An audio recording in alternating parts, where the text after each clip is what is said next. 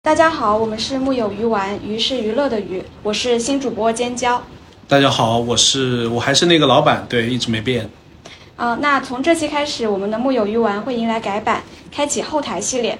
主播将采取不固定的形式，由娱乐记者对话行业大咖、影视主创，或者以串台的形式对话影视娱乐圈相关播客的主播。那这一期我们就请来了电影人关雅迪，请他以业内角度分析暑期档电影市场的一些现象。对、啊你好我，我着重介绍一下啊，关雅迪老师不单是电影人，而且也是现在的顶流主播之一。对不，敢当，不敢当，怎么能成顶流？我一直以为我是叫呃，是从脚脖子、脚踝主播，慢慢的现在到了小腿主播啊，大概啊膝盖都没到呢，感觉还别头部啊，别头部啊。是嗯，好，你好，关老师，就是我们也是听了您一期播客，对七月的电影市场进行了分析。然后现在暑期档市场还非常火热，电影都开启了大规模的点映和路演。我们也是观察到最近关于《封神》和其他电影的宣发都会有一些争议。那想请你以热业内人的角度来分析一下。那呃，很多争议其实集中在《封神》这部影片上。之前《封神》的宣发就一直被喷，很多自来水在那个社交平台上给《封神》提建议，其中一个就说希望《封神》可以去头部的直播间宣传卖票，让质子团去椰树或者刘畊宏的直播间跳舞。然后到现在为止，它应该是上映了快三周，才在直播方面有一些动作。然后今晚是会去那个小杨哥的直播间。那，是第一次吗？呃对，，他们在抖音，对对在小杨哥的直播间，抖音是的。对对，今晚会去啊，是那。那我们这个问题恰当其时啊，对因为确实很多人也在聊，为什么你们质子团那么多肌肉帅哥，为什么不去那个抖音，不去一些更符合他们调性的那种感觉的，以及更下沉的那些用户？对，关老师你怎么看呢？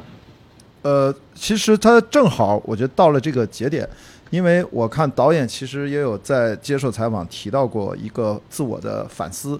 因为他在过去八年里面，在认真的学习拍一个中国电影创作者没有经历过的这样的一个新的体验，也是一个旅程。同时呢，现在电影做完了，在上映的阶段，特别是最近或过去这一段时间，其实导演也是要有八年没有去跟自己的电影项目的宣传的进程了。对他来说，可能他也要把这个精力应该更早一点啊挪过来，然后也要去学习现在的移动互联网这样的一个大环境下的宣发。我觉得导演他是有这个学习的心态的。那我觉得大家的争议，其实我的感受，首先还是从一个期待值，就是这是一个期待值的一个表达方式。同时呢，我觉得大家都会很着急，因为网友的表达没有什么别的其他方式，他自然就会觉得我们就是自来水儿，我们其实就会出各种的主意。所以说我之前你们刚才前面提到。我的那个播客里面，我提到一个词嘛，我说“封神”其实等于是有点开创了跟全民共创宣宣发营销的这种，其实以前好像没有这么明显的这样的一个模式。呃，以前我说过，《流浪地球》好像有点这个气质啊，大家都称小破球如何如何，都在什么呃衍生品啊，大家卖的很好啊，大家都很期待帮着你推啊。这次我是当时还记得小破球说一定要把那个衍生品卖卖破亿，然后果然就卖破亿了啊。对，这次它不一样，这次大家等于从更宣传的上游出谋划策的角度，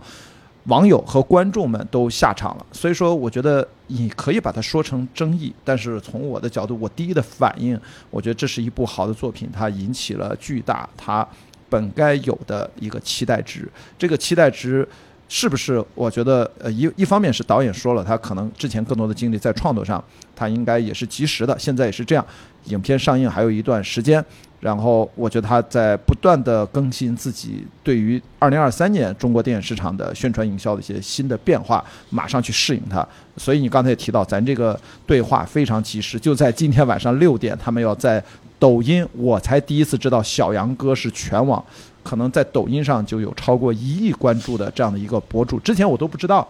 所以我觉得这是他们迈出的很重要的一步吧。也哎，你你说有没有可能，其实导演也跟你一样，之前也不知道小小杨哥是谁？他完全，我觉得毫无疑问，我不，我完全不相信，怎么可能乌尔善会知道小杨哥是谁？我一开始以为是一个人，我点进去看了才知道是兄弟俩。然后我一看那个海报，如果你们看到他今天晚上的预告海报，小杨哥、大杨哥站在乌尔善一左一右，然后于适和呃纳然。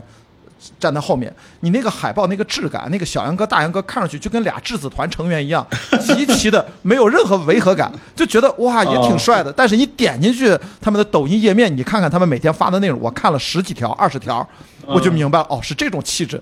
他不是下沉。哎，那他那个海报相当于是有专业的宣发团队专门拍的呗？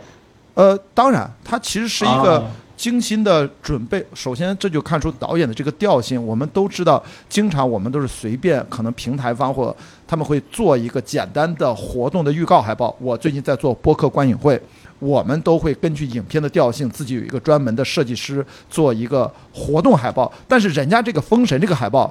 看看它是整个主视觉是完全跟电影的主宣发物料气质是一样，而且对小杨哥的。拍照的要求造型也是那个黑西装的正装，它也是一个气质的。所以就是说，这反面来我们来看，他们片方是非常重视的。只不过我说我刚才没说完，就是这已经不是下沉问题了，这已经到了中国海平面最低点，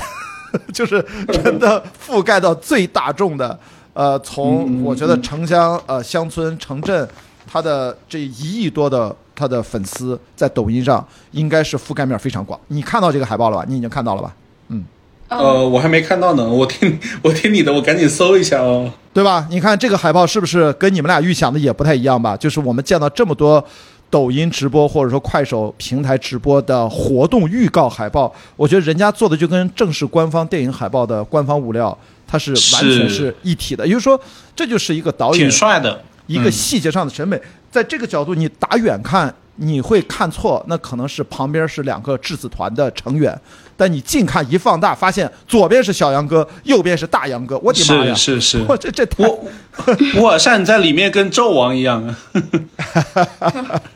所以你说，我还是回到你说这个问题，这个争议，我觉得还有一个点呢，就是这个学习的过程，可能一开始导演对于自己影片的。呃，早期被大家呃有所批评的声音，我也看到了，就是高举高打，它的一些切入点相对来说可能没有那么呃下沉，没有那么多与大众打成一团。现在自来水涌上来之后呢，我觉得这应该是一个我觉得及时的转型，因为我们通过这张海报，我们就知道，这显然不是说昨天决定，今天就直播，他们显然这个是之前有规划，因为毕竟。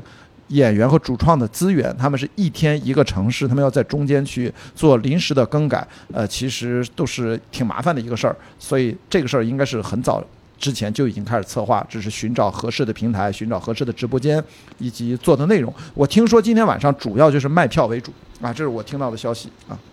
哦，我好像看到的是他本来今天有一个合肥站的路演，然后就是也是后来改了期，就是到这边来。对，呃，进行这个小杨哥的直播。他们原来的计划是二十九个城市，为什么是二十九个城市呢？是前面五个票仓城市加一年二十四个节气，所以是二十四加五二十九，所以很搞笑。因为他们不是节著名的节气博主嘛，封神不是一到节气就开始发海报。对哦，明白。哎，说说起来，你觉得他那个发节气海报的意义是什么？因为其实很多人之前也聊过这个问题，感觉好像是为了发而发。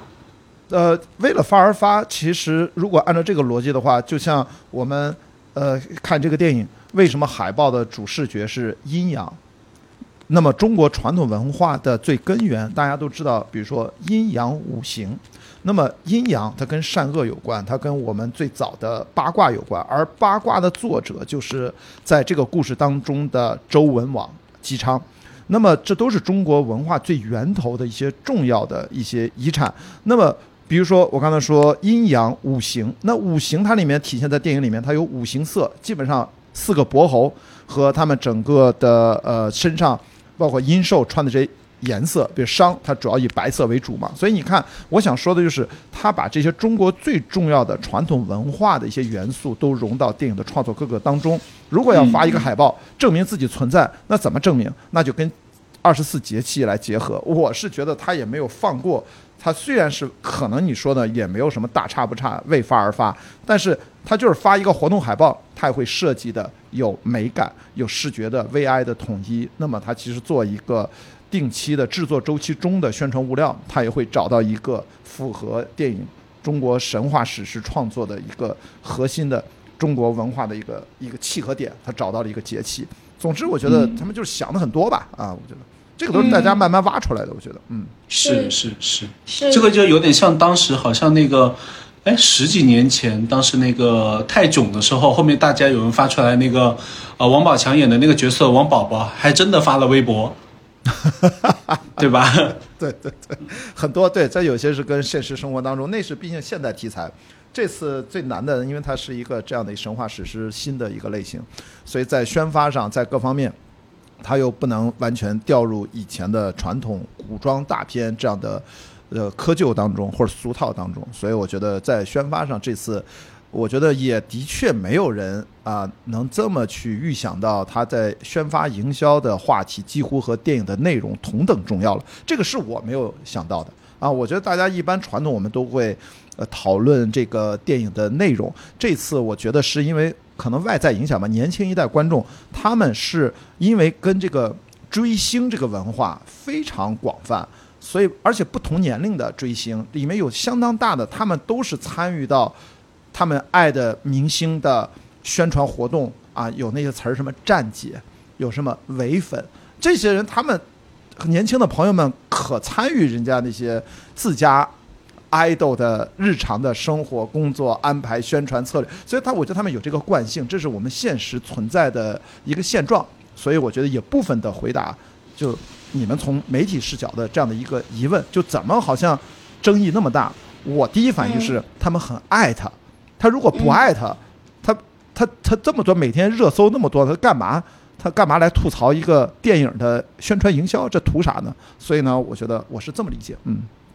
啊，那其实以我看到那个同期的这个影片《热烈》，他其实很早就去，呃，李佳琦的直播间去直播卖票了，就前两天。那我想问，就是为什么可能不同影片对直播卖票的选择会不会不一样？然后你觉得哪些影片是适合去直播卖票的呢？首先，我觉得直播卖票它最重要的，我们去大家想一想，呃，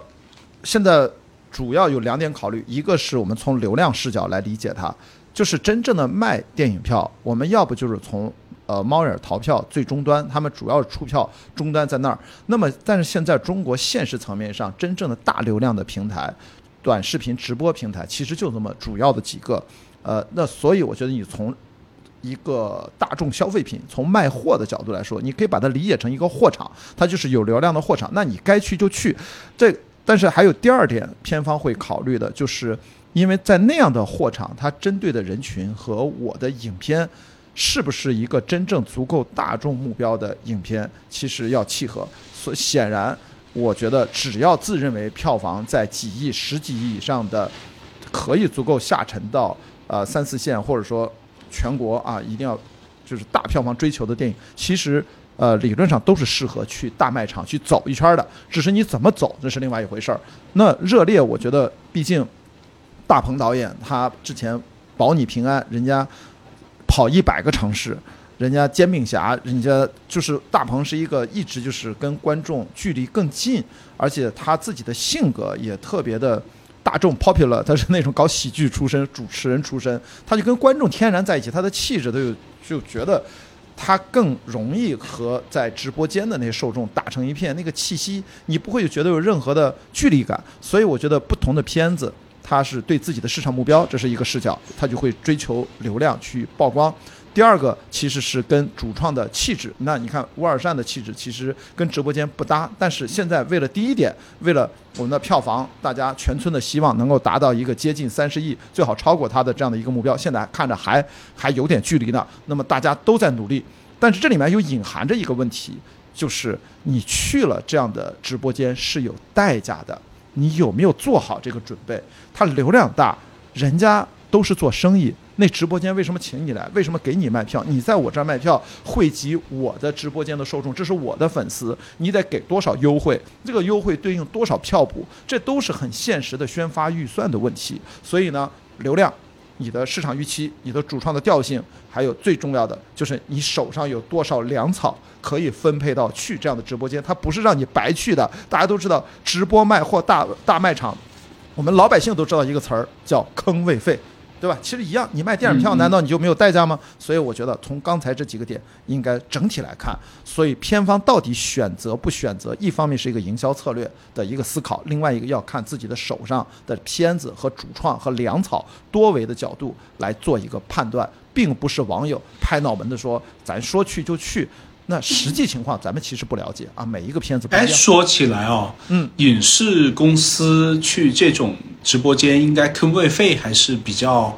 少，或者说没有的吧？哦，是这样，我说坑位费是指卖货，但是对应电影片方去，它就涉及到票补的问题。是，就这个票补，你到底补多少呢？你是每卖一张票，我补五块，还是补十块，还是十五块？这个咱就不知道，这个就需要发行人员，或者是我不知道这个他们是怎么内部怎么分，可能还是。但我在想，啊，就是因为现在已经隔了三个星期了，然后去直播间做票补，这说明这个发行费应该是中间额外开会新加的，对吧？可以这么理解吗？我们其实不知道每个片子像这样的预算，我们是走发行的预算还是走营销的预算，这个其实每个公司可能又不一样，这个就太具体了。但是至少在我看来，他们愿意做这样的事情，显然他要匹配对应的预算。它最重要的一点，到底是否有效果是需要检验的。那么我们过几天，其实片方自己就知道了，看看这一场他们付出了一定的成本代价，然后他们可能甚至取消了一场路演，然后转向了做这个活动，因为时间就这么多嘛。他们毕竟你看刚才大家看到那个海报，他们给的是顶配啊，吴尔善、纳然加于适，对吧？就是除了费翔老师没去之外，或者说夏雨啊、袁泉这，基本上黄渤就在忙热烈呢，对吧？黄渤最辛苦啊，就是一个人掰掰成好几瓣儿用。那么这样的话，就意味着他们很重视这个直播活动，所以到底最后效果怎样，过两天呃就直播完大概就知道了。这个我们到时候再听听内部消息啊，或者看看市场反馈。还有一个就是到现在都上映三周了，呃或者两周多还在做这个事情，就意味着这个电影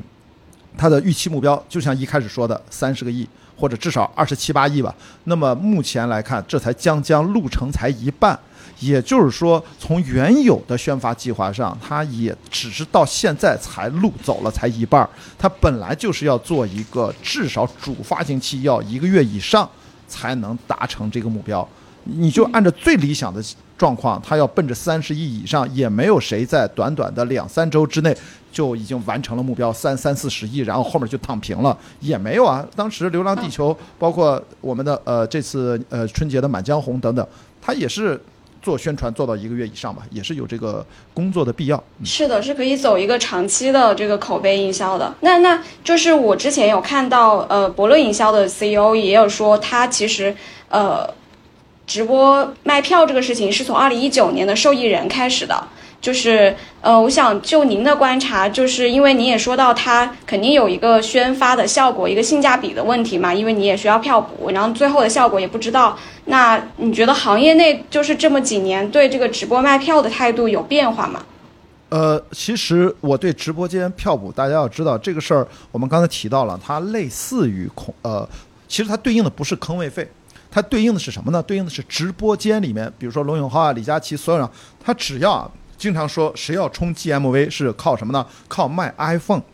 你你卖 iPhone，你一台补四百还是补五百，你其实就能都能出一个 iPhone 单价几千块，所以你要如果冲单场交易额，你多匹配点 iPhone，但是你就可以冲上去，你那个战报就漂亮，但是你对应你的呃补贴就非常高。就意味着你少赚很多钱，你其实是赔本儿，不叫赔本儿赚吆喝吧，就是说你出让了很多，可能这场白忙活，但是就为了漂亮。所以说我们的票补更像是在大卖场直播间里面的 iPhone，它跟我刚才说的坑位费的道理还略略不同，好吧？所以这件事情，我觉得这是我们的直播卖货年代，但实际上我们再往回倒，大概倒六七年前，二零一五一六，我如果没有记错，到一七年应该是一六吧，是猫眼儿和淘票，当时还有什么微票。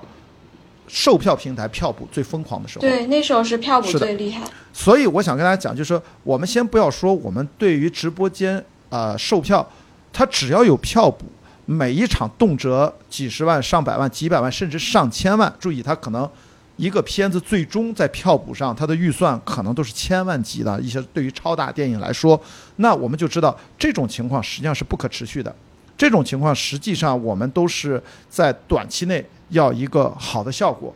但是整体上如果你要催生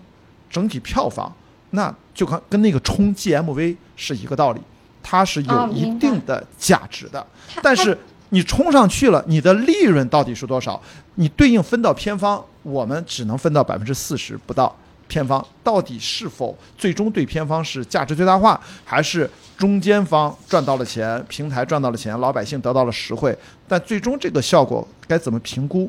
这个要具体项目具体看。但整体而言，大家都已经看到了，猫眼淘票不会一直补贴的，我们也都看到了，嗯也没有直播间天天补贴 iPhone 都不可能的，都是是特事特办，或者维持一段时间，短期内有一个冲业绩的面子上的一个一个事情，这是直播间其。实它它是一种就是通告的形式吧，就是我上这个一个线上通告，其实我呃可能追求的不是当时能卖多少票，就是有这个票补，因为像热烈它其实只卖了五点五万张，就是也没有特别多，然后。它其实是讲究一个，我去了这个直播间做一个宣传，有很多人看，然后嗯，就是有一种观点是说它可以触及到呃抖音的这种下沉市场嘛，然后另外一种观点就是说，呃因为封神为什么之前一直在线下做路演，好像没有怎么线上的动作，是因为路演它的很多视频互动，其实反向的在抖音上面已经有一个线上的传播了，它可能不需要去直播间就能有这个抖音的传播。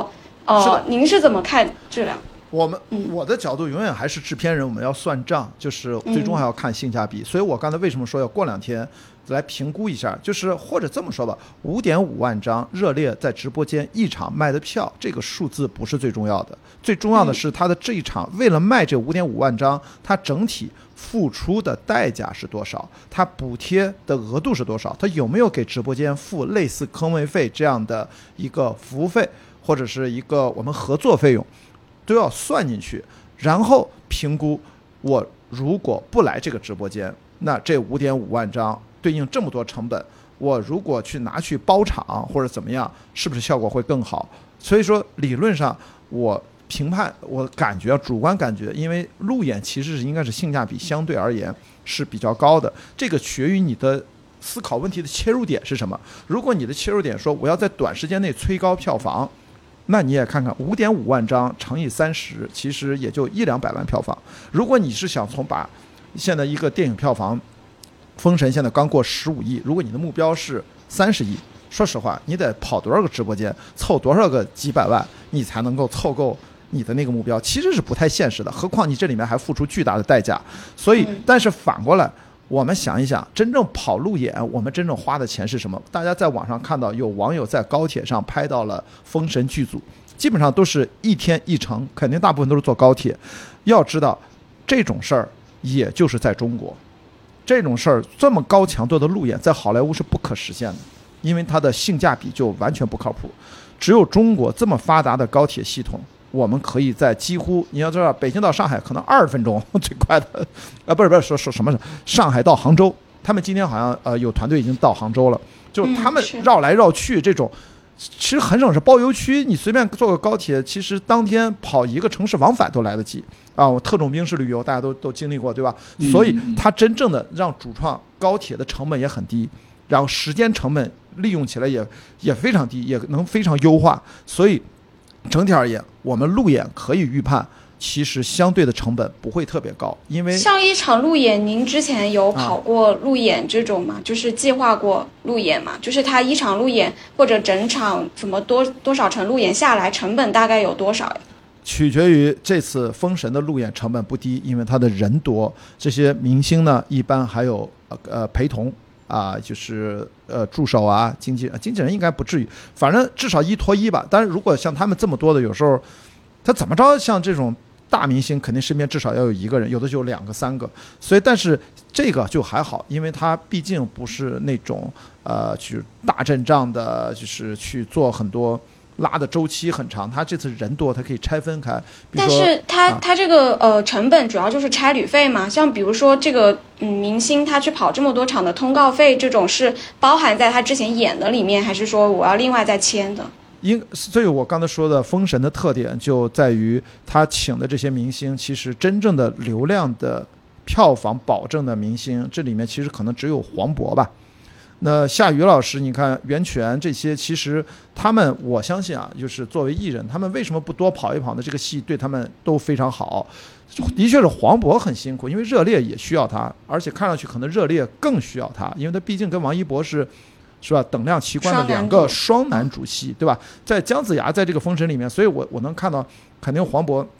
他从片方的需求对他的，因为黄渤他遇到这种事他也很难做，但是他为人处事他肯定会处理的比较好，所以我觉得《封神》在这方面他不会有什么艺人上的通告的成本，但是在之前的很多影片的大明星为什么做不了这种戏，就是。他大部分都是签好的，我的宣传期只去三个城市，最多去五个城市，如果去另多都得另外谈，那个可能会产生额外的成本，但说实话也不太会，因为片方承担不起。那这一次呢，我觉得不管是费翔老师还是也好，我相信他们，我猜啊，我猜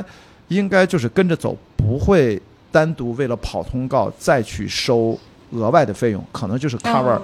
他本人的嗯差旅和随行工作人员的差旅，其实就可以了。剩下至于那些质子团，我相信在签约里面，因为都是新人，这些应该费用的问题应该都不存在，就是都是嗯，差旅成本。明白，这样成本就会比较低一点。那感觉真的是这几年降本增效之后，艺人越来越卷了。呃，所以我还是那句话，就是说，我们到底评判线上和线下，我们最后拿数据说话。哪怕就是以热烈，我们知道它五点五万张的一场直播，那么今天封神我不知道能卖多少张，那么它对应的成本和出的这个票，这些票对应他是花了多少钱换回来，和他同同样的这个花那么多钱能做几个城市的路演，对比一下，我觉得这后台都在算账啊，我觉得这这个这这种就是您说的具体数据，应该要怎么去算呢？就是票房产出吗？每是当日的不，我票房产出？的意思说，我们得知道人家的合同，这个是不可能知道，这是商业机密。人家跟小杨哥做一场这样的直播，不管卖几万张票，他们合作有没有费用，有没有每卖出一张票，他们有没有补贴，这都属于最核心条款。你我我作为半业内人士，我其实不算业内人士，我现在退居二线三四年，只是我这个行业从业时间很久，所以我们都是按我之前的工作的经验来看，我们是拿不到关键性数据，所以我们只能大概那么估算。我是觉得没准最后都差不太多，那就都做，轮着来。嗯这个因为很有可能啊，这个账都已经算过了。现在我们也不排除一种可能性，就是直播间可能不划算，或者说说不准。那么，但是现在为什么做了呢？因为网友说白了，给网友算是一个回馈也好，或者说我们也不能说网友说错了呀。大家现在不是在共创营销嘛？当然，这是我胡编的，胡编的。就是我觉得这个反馈这么多来，你像媒体都会因为这个事儿去讨论。去发稿，那我觉得片方如果可也不确定情况下可做可不做一场，那就做一场看一看嘛。我觉得也不是，但是不代表人家之前没算过账，因为可能都沟通过，最后要选一个。还有一个你要知道，在之前谈和你现在谈又不一样，你知道什么意思呢？就是你之前谈，人家可能按照商业跟你谈，人家也不知道你片子怎么样。你现在发行两三周了，现在明显的是从负面的口碑变得越来越好，大家一刷、二刷、三刷、四刷，等于。很多主播可能谈商业条件，他就不会那么高，他会觉得，哎，这个来费翔老师也好，或者谁主创导演来我这儿，对我来说挺好的，是我给大家粉丝一个福利，不用按着不用按着完全的商业化合作那么谈，没准现在去直播条件可能更好谈。嗯，是可以就是资源置换的嘛？那它本身直播间也是需要热度的这样子。那那我其实我之前采访的一些业内人，他跟我说，就是之前其实产生过一段。呃，路演性价比不高，然后呃，路演无用论的一种观点，嗯就是您之前有没有听说过？大概可能呃一七一八年，就是他说是票房很好，就是市场很好的那段时间，就疫情前吧。嗯，其实，在任何的时候，我觉得你去地面推广，这是最原始的方式，也是最有效的方式。只是大家好像等同了两件事情，就是我的售票都线上化了，是不是我的推广就都可以线上化？这是一个基本上可以说是非常错误的一个一个错觉啊！这就是应该是一个错觉，就是你的一个对于这样一个大众文化消费品，在我看来。要无所不用其极，只要你自己把自己当成泰坦尼克，当成阿凡达二，你现在是封神第一部，你等于我说封神第一部嘛，我的对他的昵称叫全村的希望。我从一开始跟张小北连线，我们俩我直接就跟他讲，我说现在这是全村的希望，但是谁都没想到全村的希望，这孩子居然在高考最重要这一天起晚了。然后等于所有人都在把他拥进考哇，你还迟到了哇，那怎么办？这个要不监考老师说，要不啊，你迟到半小时，给你啊延伸半小时吧。这个就给我这种感觉，你知道？所以这种真正说所谓的地推也好，啊，走走走这种叫什么路演无用论，那其实是对这个行业和对很多基本的推广领域，那就是可能是有误判的。而且我其实是在。呃，我自己录另外一个博客《锦湖端会议》，我们三个人在聊《封神》。第一次聊《封神》的时候，我其实举过一个很鲜明的例子。这个是在我二零一二年，我二零一一年到二零一二年，我在小马奔腾做集团常务副总，负责整个宣传营销部门啊。我们那时候带队最多的时候五六十人，负责所有的剧和电影和其他项目的宣传营销，都是在集团下面那么多分公司，都是我来操作。我当时经常在我们的部门开会，我会。拿一件事儿，拿出一本书跟大家做建议和内部的培训是什么呢？就是二零零八年美国大选，奥巴马的竞选经理写了一本书，在二零一零年应该出的。那么国内呢，后来一一一二年就出了简体版，叫《无畏而赢》。这本书呢，它基本上记录和还原了整个奥巴马那场竞选战的全过程，并且当然作者也道出了这次。当年，当年是不是呃赢了麦凯恩还是谁？最重要的一个策略就是他赢取了小额选民，赢取了那些平时不出来投票新的 voter 站出来投票。我想说的是什么？我当时跟部门所有团队讲，什么是美国总统选战？就是人类历史上这个地球上消耗资源最多的一次超大 campaign，它就是跨年的。我们如果把美国总统竞选这件事儿你想明白了。你无往不胜，别说你能把电影卖好，你可以把任何的日常的消费品销售领域的销售和营销推广，你都能琢磨明白。因为人家用那么大的资源，有 Super PAC，还有小额选民，有各种组织，有各种说客，然后调用所有的媒体轰炸，还有各种辩论、各种形态，而且最重要的基本模式，我终于说回来了。为什么举这个例子？最重要、最重要，在任何的选举的 campaign 里面。面对面的见选民，这是没有任何候选人可以忽略的，而且是选呃竞选人花最长时间、最重视的一种形态。你能够面对面的跟他交流，不但你要说出自己的主张，表达自己的观点，更重要，你要赢得他的心。现在我们回头再用这个观点来回看《封神》，这就是我在十几年前我在电影公司上班的时候，让我们部门的。小朋友们，我买了很多本，还送给他们。我说你没事私下去看，你们去消化，你们再去回想我们手上做的国产电影，我们该怎么去去去来激发大家？为什么当时这本书里面讲了一个核心的观念，应用到电影行业是一模一样的，就是让每一个是呃选民成为我的宣传员。那么对照，让每一位观众成为我电影的宣传员，一模一样。所以叫这样来看，我们的路演和地推。就是竞选人去见他的选民，跟他的见面就是握手，就是 say hello。然后，只不过说现在的，的确美国也发生这样，就是所有的竞选会都会拿出手机拍。所以我们现在的路演都变成了在短视频平台上所有的短的视频宣传物料的原发地。这个是新情况，这个十几年前没有，但是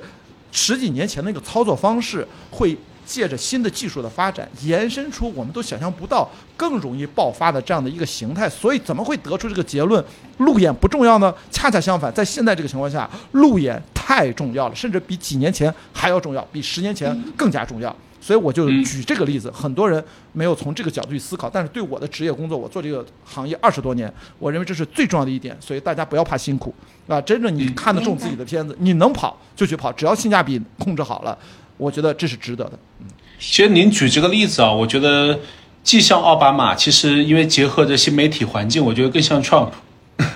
因为他有很多那种很搞笑的梗。然后包括有很多那种线上传播，对吧？他只是把线下见选民这这个方式当做一个他激发他的表演力，然后激发他的一个素材的一个方式。但所以真正在政治学里边，川普他最重要的他是一个反面案例，就是他把刚才说的这套规律结合个人的魅力，但是它用在其实更加糟糕的那个激发人性的。就是啊，那那是他的，对，是是是，这是他的政治动机导致的嘛？对，所以，但我只是说从效果来说有点像啊。所以我就说，我我为什么要提醒这一点？就是我们在现在网上有很多搞笑的图，如果你过于搞笑，完全不讲任何的底线，其实也可能会起到反作用。就是那么，川普他。付出了巨大的代价，是让美国人民变得互相更加割裂，是吧？现在 divided American，对吧？然后，但是在真正的电影行业，难道跟我们没有关系吗？我举一个最眼下的例子，巴比海默是不是在日本也就惹出了篓子？这难道是宣传方自己想要的吗？其实你要知道，你在做搞笑的图啊，做很多时候。你是要它是有一个度的，我们最终是为了这个电影好，结果是这个电影可能就退出这个市场了，或者说它的这个地方的票房大受影响，那你做这个事儿，你不就等于本末倒置了吗？所以我说你既然感觉这个东西应该要放到中国，要让中国老百姓比较更爽，一定要知道当下我们对封神如果很关注，我们有很很多梗，有很多呃和腐女的关爱啊，对于这些啊帅哥们，这个很正常，但它一定会有一个边界。你不能走得太远，那如果走得太远，可能就会引起反作用。可能现在就已经有些反作用了。那芭比在国内，它就是有很多不同的声音，更不用说在一些呃宗教国家，其实芭比影响了争议很大。但说到封神，我们都这样的一个中国呃神话史诗电影，我我觉得那些搞笑的图啊，网友自创的都很有趣。反正我们脑子里面有这根弦儿，就是奥巴马的这一套，川普也能用，而且他玩的可能更好。而且他玩的更夸张，但是他引发了更多的糟糕的后果，这个是我们要警惕的。脑子里面有这个弦儿就行。嗯嗯，你讲的这个，我就想到，好像是去年还是什么时候，最出名的是，呃，狗都哭了。呃，营销 营销的那种，那个那个就那个忠犬八公是吧？你说忠犬八公是？呃，我不记得是哪个电影了，对啊，就就就是他搞了一个那个狗的专场，抱着狗去看忠犬八公，最后说这个故事把狗都感动哭了。就这个这这，我觉得这是个梗，就是非要把网上一句话那个狗都哭了，就是那种他非要给你对应一个拍一个视频出来，就是我这是为了拍而拍吧，就应该是个搞笑的，嗯，是是是，呃，就是其实我觉得今年暑期档也有一个。比较明显的变化就是，反而第二周的周末票房好像比首周的周末票房会更高。然后《封神》也是这样，它第一周出来其实还没有这样，就是好像有一个口碑的，呃，发酵一个很缓慢的过程吧。然后，但是之前比如说宣发，它都会在上映前下很大的功夫，然后就想要首周末票房冲得很高。但今年好像就不太一样。嗯，就是我就想问这种。就是点映啊、路演，它之前的一种前期的票房对观众的参考意义，包括它口碑的出来的时候，对观众的参考意义是不是不太大了？我们一定要明白这个问题，它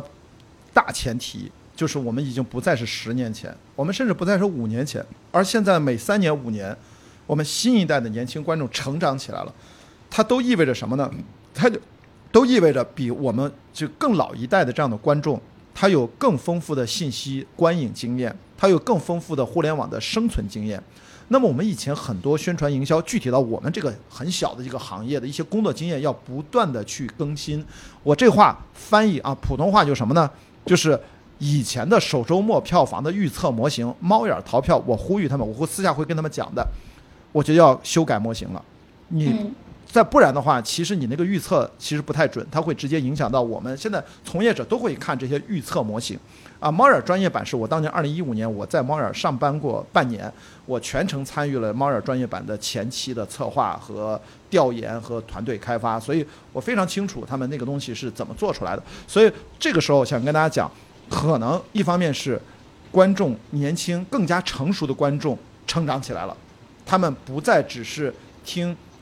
你跟我推广什么？而且现在观众已经聪明到在豆瓣上。他一看你这个打分儿、这个短评、这个长文，他就知道你是个营销号，他根本就直接，你没准还起到反作用。其实有的时候，我觉得对于糟糕的电影，好的营销会让糟糕的电影死得更快。这句话我如果没记错，是伯乐营销张文博经常说的，我也非常认同。所以说，现在有些面对片的口碑不咋样。有些事情你不多做，没准相对而言还好；你做多了，你还麻烦了。所以现在还有一个大环境，另外一个大环境补充一下，我觉得不会有什么太多人提，就是它的背后，它的这种为什么营销模式，除了我们更加成熟之外，还有什么？还有一种是整个电影在整个年轻人的消费内心当中和生活当中的占比和重要性在后退后撤，整体后撤没有那么重要。所以他看电影不像主要是因为这三年，对吧？呃，这个你就说出了后面引发的问题，就是它跟淄博烧烤火背后有些类似的逻辑，就是其实我可以看，但是呢，我即使想去看电影，我也不想乱花我的钱，我不想拿自己当小白鼠，我宁可再等一等真实的口碑，然后真实的口碑就就是什么是真实的口碑，就是你跟我说好看，我跟你说好看，发个微信问问好不好看，豆瓣上再多刷多多等两天，所以首周末大家现在很多人除了。死忠影迷、核心影院影迷，其他人其实都在等待，所以这个时候就对应一个方法，就是在宣传营销。我说要调整，除了你的平台算法要调整之外，我们的策略上，如果要是我还在电影公司工作，就是我们的资源的调配，我们的粮草到底手上有多少子弹，不要第一个首周末都打光了，甚至第一个首周末大家都在虚晃一枪，真正的战场他们在第二周，甚至在第三周。这个时候，你到底，比如说今天封神，昨天晚上刚发的，在 B 站上发了他们幕后的九十分钟的纪录片，分成了三集，每集三十分钟。就这九十分钟的纪录片，我估计对于封神很多自来水都是又一堆物料，幕后的新的花絮。对，又可以二创了。是的，可以二创。所以就是这个子弹，你得匹配够了。所以说，我们回头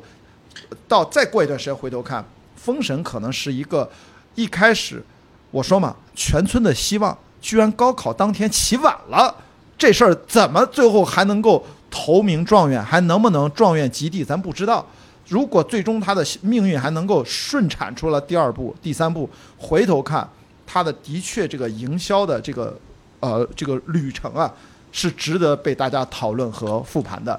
哎，那我想问一下，你讲的这都是建立在他口碑还可以，起码在及格线以上的电影。当然，当然。那如果他口碑不行，那有什么方法翻盘吗？你不觉得昨天就上映了一部口碑非常不行的电影？我们是不是就别提人家他的他或他的结局会很惨？我觉得提人家的名字，你们稿件里面可以写，在这个节目里面我就不踩人家了，因为人家上映第一天，我就会告诉你那个电影几乎你就在。跟呃那个可以提《超能一家人》，他已经事实了，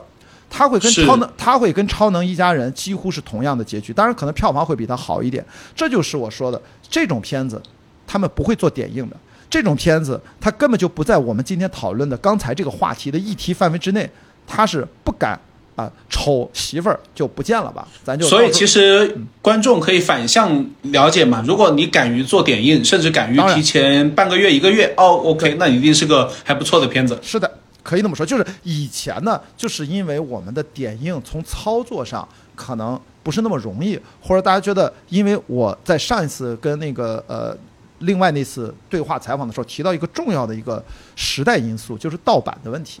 现在呢，我觉得大家对于盗版。这个其实已经，特别是对于院线电影，我看到很多盗版网站，比如说最近，奥奥本海默有一盗版网站就上了那个偷拍版，因为它还没有线上化，所以没有高清文件嘛。结果底下评论你知道都是什么吗？嘉宾说谁他妈发的这个资源是让这个网站想作死吗？就是你你要。比如《封神》现在如果有平射版刚上传的盗版网站，都被网友被就是那帮看盗版，其实也包括我，包括我啊，包括在座的每一位啊，绝大部分我们的节目听众，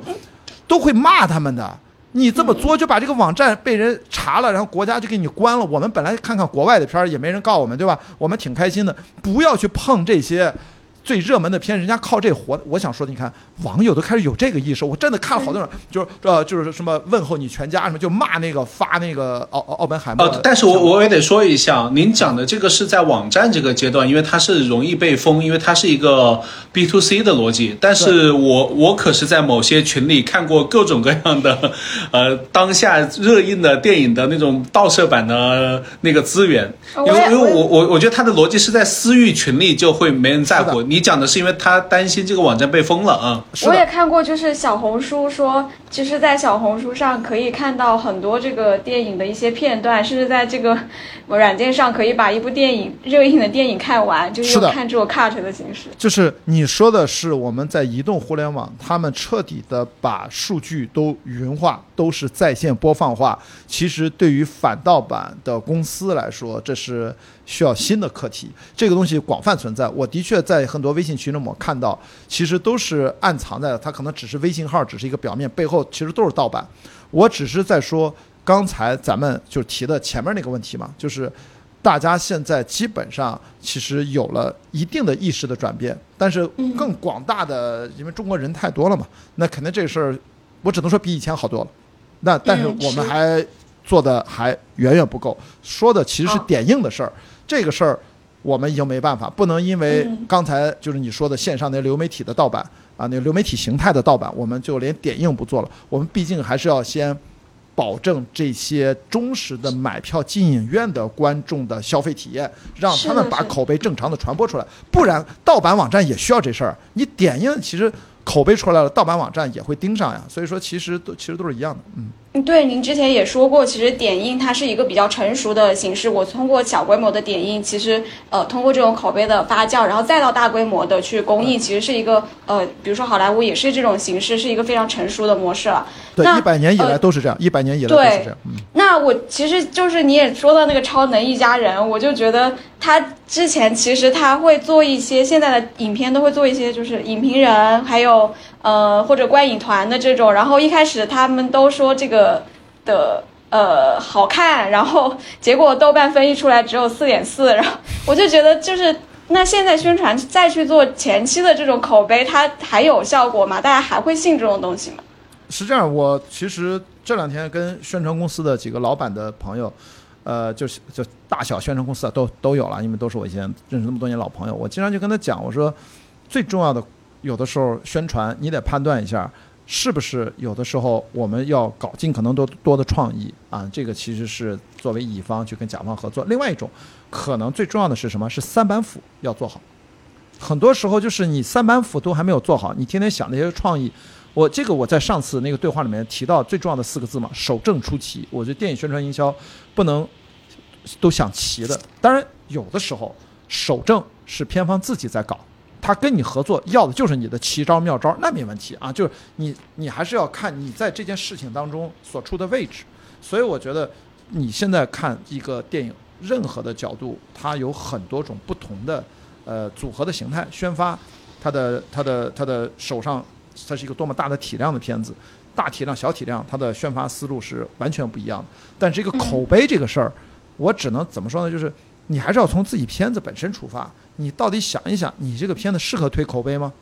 如果你的片子本身你能预测出来口碑会怎样，那你一定要先转换自己的思维。宣传营销从来不是只有一种打法，一定要有一个量身定制的打法才是。明白，它其实宣传还是还是一种锦上添花嘛，毕竟还是这个影片好，我才能就是继续做下去这个口碑营销。就我另外还一个关注到就是《封神》它。呃，包括热烈他们的路演票有被黄牛炒到四千多，然后比如说因为路演有王一博，然后就有王一博的场次就可以称之为是王一博的粉丝见面会，然后有的人就说就是呃像这种情况下，那线下路演对影片的破圈还有助力吗？因为我去的都是核心影迷啊，而不是你说的我想要更多的增量的这种观众去看的。我觉得这个事情肯定是呃有影响。但是这个影响，我觉得我们并不一定只从他是谁的粉丝见面会，他怎么性质变了。其实这个事儿呢，我觉得呃，片方完全可以自己控制。啊，因为他多做几个厅，少做几个厅，他只要时间安排。因为我说为什么不从这个点呢？这个点首先可能是成立的啊，他可能的确是某个明星的粉丝特别多，但是说实话，你也不是每个电影都能达到都有王一博呀，都有这种特别有粉丝疯狂的这样的演员的。在大部分的电影，他没有这样的流量明星。但是我觉得我们回到开头那个视角，不要忘了，就是我们为什么要做宣发？我呃要做路演，我们要的是物料。我们要的是能够网上出现的，所以说这个物料跟你是不是粉丝团，其实关系不是很大。为什么呢？是因为你可以进行选择的去加热、去推广。对于受众，我作为一个普通刷抖音的，其实我是根本看不到这是个粉丝狂热的场上，我只能看到那十五秒、三十秒出了个什么事儿。所以其实取决于你，其实作为宣发营销方，你完全可以有意识的。去对现场发生的事情进行选择剪辑，然后当成宣传物料。就这么说，的确是有人喜欢吴京，也有也有人不喜欢吴京。有人就是冲着吴京去看，也有人说一听有吴京我不看了。我说这种事儿咱改变不了人家，没法通过营销去拧拧一个成年人的内心，让他从喜欢吴京到变成不喜欢，让他不喜欢到喜欢。咱别想太多。无名不管最终大家对他的票房有什么争议，毫无疑问，这不但是成二。最赚钱的一部电影，这还是这种类型艺术片、文艺片、文艺片啊，居然能卖是不是超过十亿票房？如果没记错的话，所以在这种情况下，你告诉我说你担心这事儿，反正就从结果来看，呃，反正这我就我觉得没什么可担心的。可能我我作为片方，我站到博纳的角度，这事儿对博纳有影响吗？这个片子的最终票房是九个亿吧？对啊，他还不赚钱，这事儿那你不能去怨。最后归咎于说这个宣传的这个细节什么，我都没有注意到文盲什么这个事儿啊。就是我觉得这不能归咎到这一点，因为这是个艺术，这文艺片，文艺片消费的冲的是导演。大家对于很多人其实的确这次是很多呃王一博的粉丝包场，因为我就遇到了，我们本来做播客观影会，旁边就有他的粉丝团在包无名，那都是上映的一个多月了吧。但是整体而言。我如果说无名九亿票房还不赚钱，我只能反映出片方能收三亿，你制作成本三亿以上吗？或者说，呃，应该这么说，你的制作和宣发成本加起来如果都是三亿多，你九亿票房都不能回本的话，这事儿跟宣传对不对已经没关系了，这可能你前期成本太高了，那是另外一个话题了，我觉得。是是，倒是不是说宣发，但是我们可能只是谈到说，如果有更多的路演，但是有一些主创他就是不太适合路演。但是我觉得，其实从王一博，我完全同意，在无名阶段，我就觉得他可能就没有经历过这么密的路演，但是再到长空之王，再到热烈，我就认为他就练出来了。我从来就说，没有什么适合不适合。就是这事儿，你能不能坚持多干一会儿？因为这是你的工作，你没有什么挑挑。什么叫工作？就没有挑挑拣拣，都得干，这就叫工作。你王一博作为顶流，大家这么爱你，你以后就是说，因为可能我不太擅长什么路演，我就那不不更被人骂死？就应该让大家见到你一次又一次的路演，去敬业，变得越来越会聊天儿。以前可能哪方面有欠缺，然后都提高的很快，这难道才才？是不是才对得起那么多人爱你？年轻人把你当成偶像，你还演热烈这种不放弃这样的角色，大家就会觉得你是一个靠谱的演员。这不都是一场又一场的这样的路演，是最好的让大家真实的展现演员本身魅力的一个结合作品的方式。就是你不是在尬聊，知道在电影行业经常大家讲，就是说有作品的时候在亮相，结合作品去宣传自己，比你没事儿天天就在社交媒体上没事儿这个就是去。自我推广它是不一样的，很多传统的电影演员都是说我没有作品的时候，我一般不亮相。所以说现在结合自己正好有电影作品上映，我恰恰觉得，不管你过去怎么样，大家喜欢你，其实你能够更真实的去呈现自己的成长和变得更加的进步，我觉得这绝对不是坏事儿啊。嗯。嗯，那其实最终就是想问一下，因为今现在也有一个关于呃线线下路演和线上直播的这个争议嘛，大家大家都在讲究说我要找一个性价比最高的一个宣发方式。呃，一方面可能就是是不是行业内本身也呃对宣发费用有要求，比如说缩减了很多，没有像以前就是大盘很热的时候电影市场特别高的时候，本身宣发费用也没有那么多，所以他们在追求这种就会有一个性价比的讨论了。因为你想一想，我作为一个不在第一线工作的退居二线的前电影人，我现在也在做一些电影相关推广的自己周边的工作而已。因为我不是在读书啊，在做播客啊等等这些，没有在做制片人，因为在极限运动。如果从我这样的经验，我其实都会坦诚的跟你讲，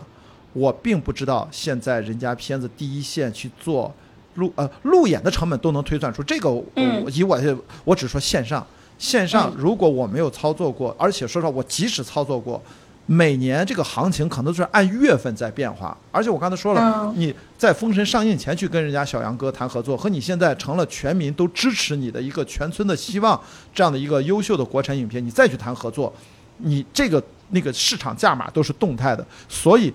在这种情况下，我如果都回答不出来，这个性价比不好。直接的把路演和线上卖票做直接对比，为什么关键信息掌握不全？那么我就说，普通网友，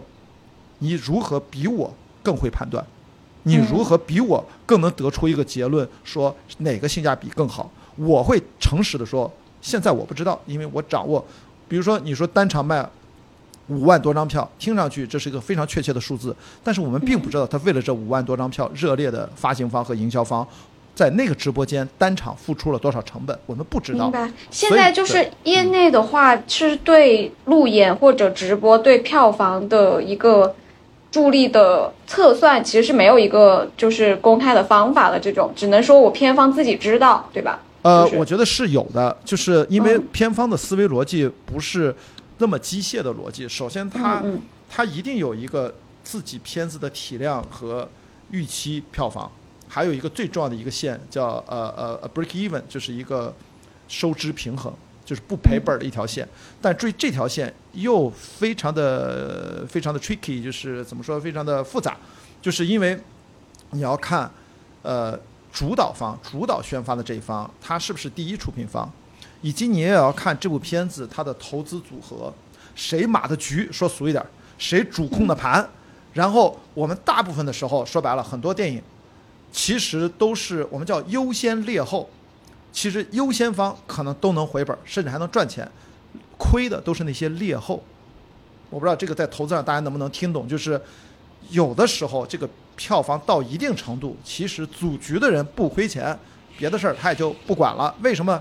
那些劣后方都是这个项目成本溢价到一定程度，才以一个很高的价格进入，拿了一个小的份额。他们可能最后其实亏钱的风险最大，因为在回本的时候看那个合约怎么签的，有的是固定回报，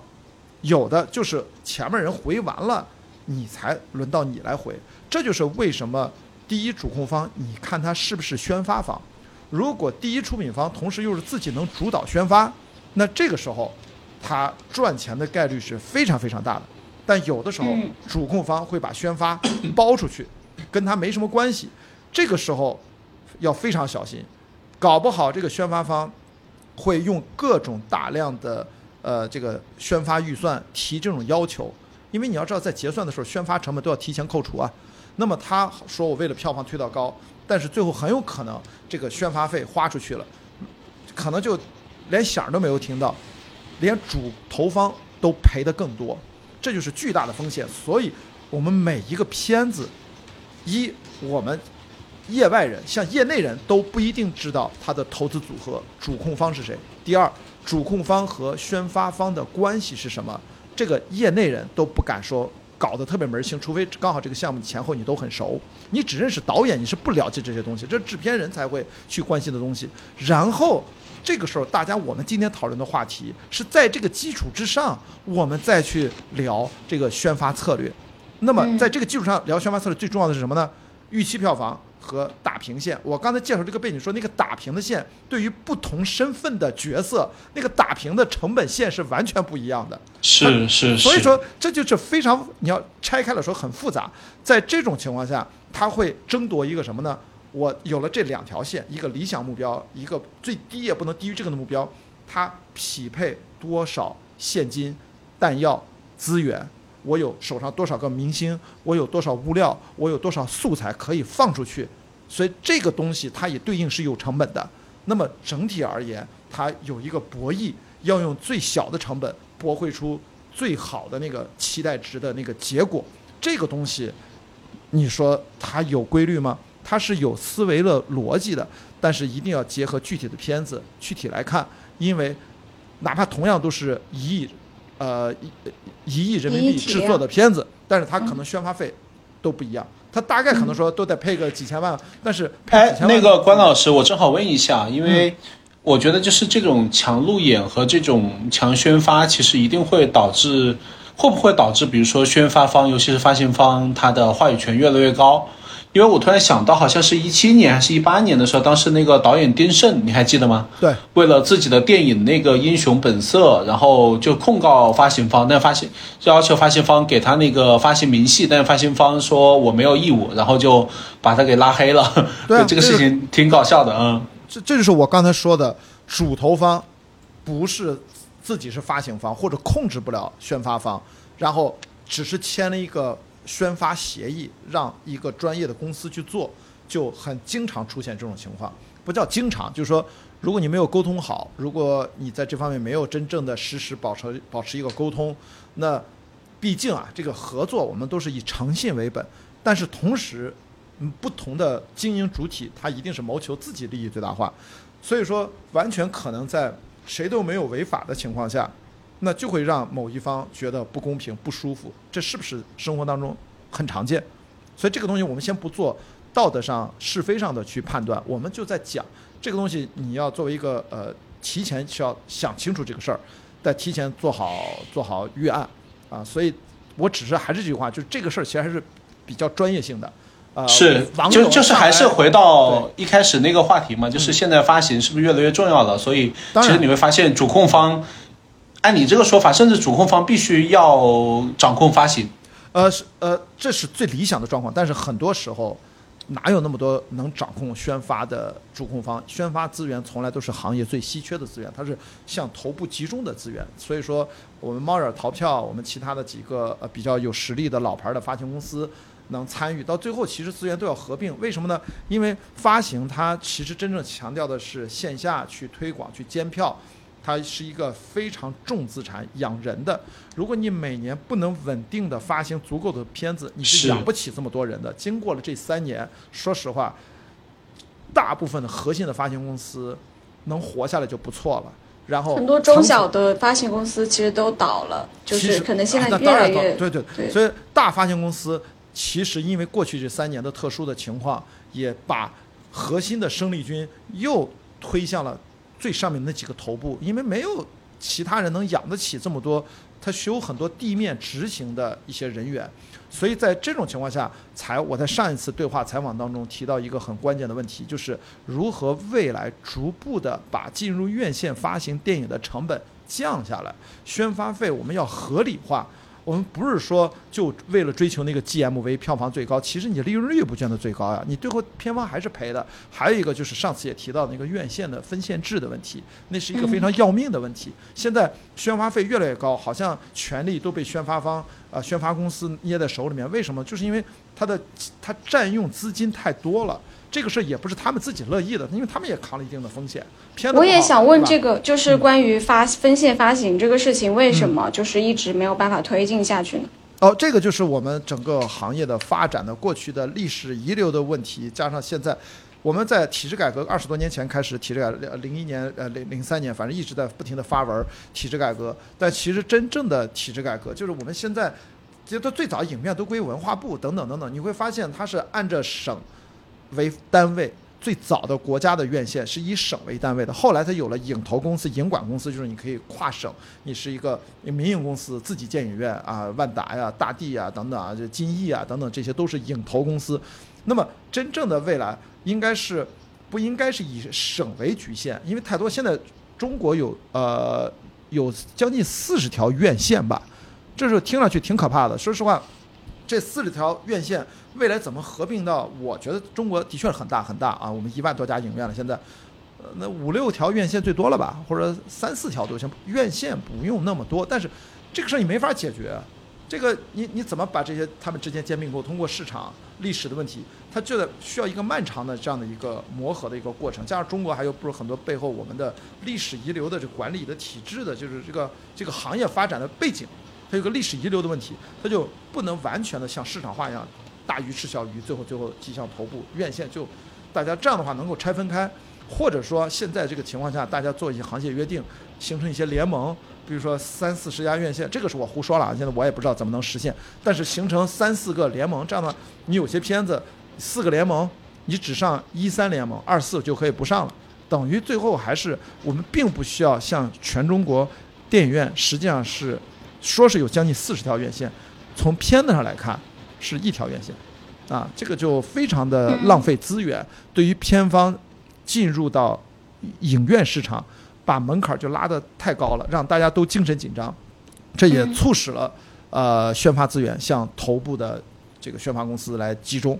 呃，这个其实都不是什么好事儿啊。就是呃，我知道你也对好莱坞那边海外市场有观察嘛，就是你之前也说过，好莱坞好像就是大规模的路演不太可能是吗？对，就是他那他成本太高了，嗯，对。哦，所以他们对路演的态度是什么样子呢？也是觉得路演。可以助助推票房吗？还是觉得只是一个主创见面的机会这样子？像这么大规模的路演，我刚才前面提到，因为中国的高铁系统啊，以及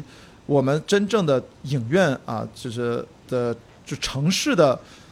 密度，我们绝对是比美国是要在这方面，我觉得更先进的。这点其实大家千万不要觉得好莱坞如何如何，好莱坞他们是。发展形成了过往的规律，他们是非常缓慢。这这方面，他们特别是在宣传营销上，他们不见得比中国能够到哪儿。他应该是，应该是，我都觉得应该是落后我们。不说别的，至少在在线售票这件事情上，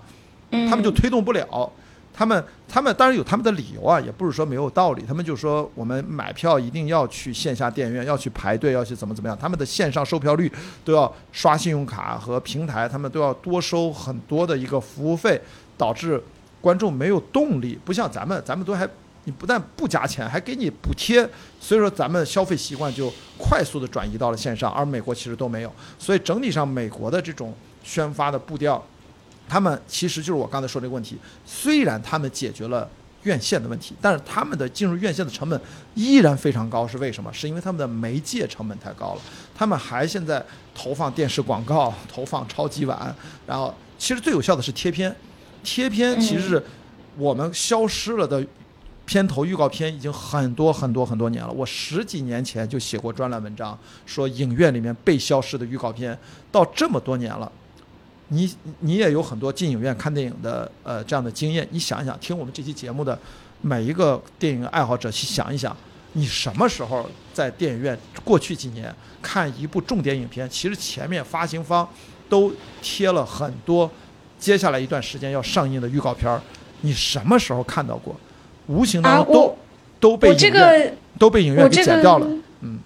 我自己的经验是，其实我经常去到电影院的时候，就之前我还没有进入这个行业的时候，我去到电影院发现哦，还有这么多影院在前面贴片的时候，我才知道他们就是已经快上映或者。那是去年吧？去年嘛，今年没有。去年没什么广告。哦，我跟你说。这都是因为我们的影院经营，你不能说他们急功近利啊，我认为叫饮鸩止渴，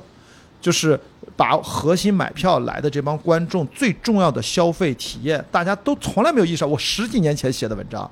我买一张五十块钱的电影票或者三十块的电影票，它包括的是我要看到正片，我还要看到预告片，而且不止一部预告片，是接下来一个月上映的各种的预告片，还要。有好的体验，有空调，有座椅，有小吃，有这样的一个很好的氛围，有干净的这样的一个环境，才值我花三十块或者五十块反复的来进行消费。而现在在内容层面上，我认为正片和预告片是最重要的两部分。我也不知道为什么中国就慢慢的大家就默认了，把内容消费的这一端直接拿走了相当大的一块儿，而且我们都不知觉，我们都觉得好像没什么问题，所以。这就是本来最有效的宣发营销手段，是最性价比最好的一种方式，能牢牢的就是。贴片，今年没有贴片了吗？我我的意思，我一直在跟你讲的就是在宣发的层面，大家都在做这个工作，但是嗯看不到，就是因为是这样，有有两种贴片的形式，一种你要花钱的，如果是就是发行公司之间。我的片子我贴你，大家互相交换，为什么呢？因为你也会来找我贴我的。一般来说，大的发行公司它什么时候不会剪掉？呃，比如说安乐在自己的百老汇影院放，它前面一定贴自己安乐投的别的下面即将上映的新片，在自己的嗯百老汇电影电影院里面，它绝对不会删的。它一而且是一定贴到倒一的位置。你要知道，倒一是最好的位置。一般来说，在国外、在欧洲、在美国，你去电影院看，前面至少十五分钟，甚至到二十五到三十分钟广告和贴片，然后还有影院的广告、院线的广告，然后倒一是最重要的位置，中间有特别长的一段时间在放各种预告片，而且这个预告片人家多到必须要分类。如果买票看一个惊悚片，你在前面看到的一堆预告片都是惊悚类，都会贴到它前面。就是那个才是精准的、高性价比、最有效的营销方式。但在中国，我说了，我不能说这叫急功近利，就是饮鸩止渴，大家也都没办法，都是在给房地产打工，跟那个房租那个房呃房东打工，所以说他就把这些时间段为了多排一场，把场间距压缩，然后把时间把预告片再替换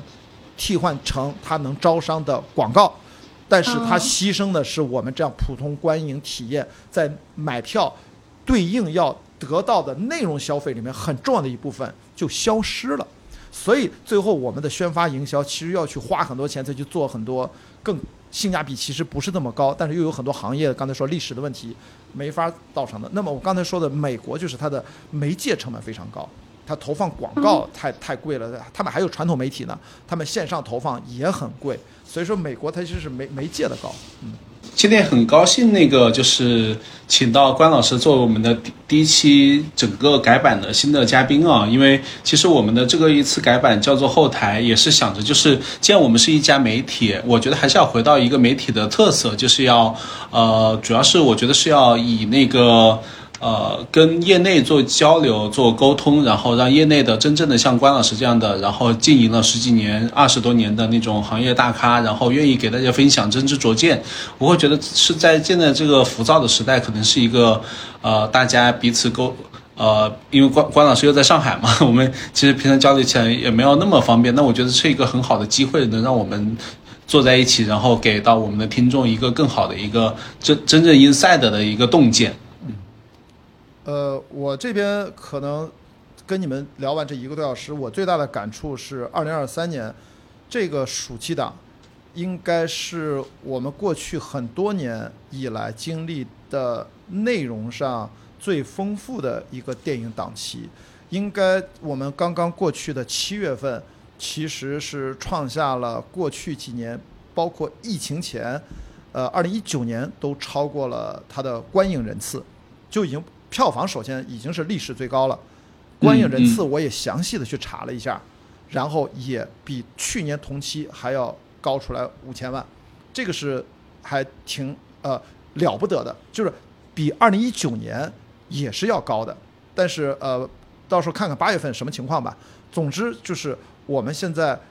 单看这一个月，我们至少已经回复到了疫情前的水准，当然。这些影院和银幕数的增加和减少，跟四年前整体来看肯定是又增加了。虽然三年里有很多影院关门，但是三年里也有很多一直在建的、早就签完合约要建的影院。所以整体上我还没有看到最新的数据，但是从单场的上座率、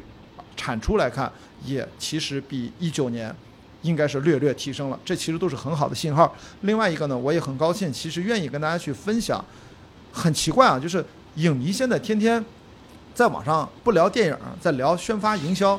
我还是那句话啊，我觉得这是这是好事儿，就是 是是要更喜欢你。哎，就是他会关心幕后的这些事，这事原来不都是我们上班每天开例会讨论的事儿吗？怎么现在都变成了节目内容？但是我还是积极的看。你你看关关关老师一下子就把我们的这个改版拔高了，对，因为因为我跟张小北，我们零九年那时候就做过一个节目叫每周影评，其中我们的环节本周热点、本周关注，第三个板块叫什么呢？本周话题。那当时我们其实就是把我日常的当时的上班的工作、思考的一些东西，跟张小北我们就坐在那儿，反正聊个十几分钟，最后电视台会剪嘛。这一趴一般看看我们聊的最后整个一期节目才二十分钟，反正总是会聊一个话题。所以说，我觉得这个事儿其实到现在大家又开始关心了，说明电影行业借着一堆好的内容，借着全年最热闹的一个最长的一个暑期档，能够让多了一个角度，让观众重新关注电影，也刺激更多的观众进到影院。无论如何，我现在虽然退居二线，但是我对中国电影的热爱，包括以后可能还会回来做电影。我现在不是在读书嘛，我内心我是永远会去支持啊，去推动中国电影。我觉得能我配合多少就配合多少。如果大家对这些问题感兴趣，那我当然愿意尽可能多的分享和聊。这样的话，让大家去买一张电影票，得到更多的体验。这不只是二零零九年我们做一个很小的媒体节目《每周影评》就是这么想的。即使放到现在，我说嘛，那。本来我三五十块，我除了看电影，我还能看预告片。现在预告片没了，那 OK，我们为什么最后还做了播客观影会？就是你可能花很少的钱，我们找点赞助，你能够很好的体验。看完了电影，不用很寂寞的打开豆瓣去发短评，看看别人怎么。你现场看电影两个小时，看完了再聊两个小时，你可以发言，也可以听别人发言，现场直接互动。经常我说那句话，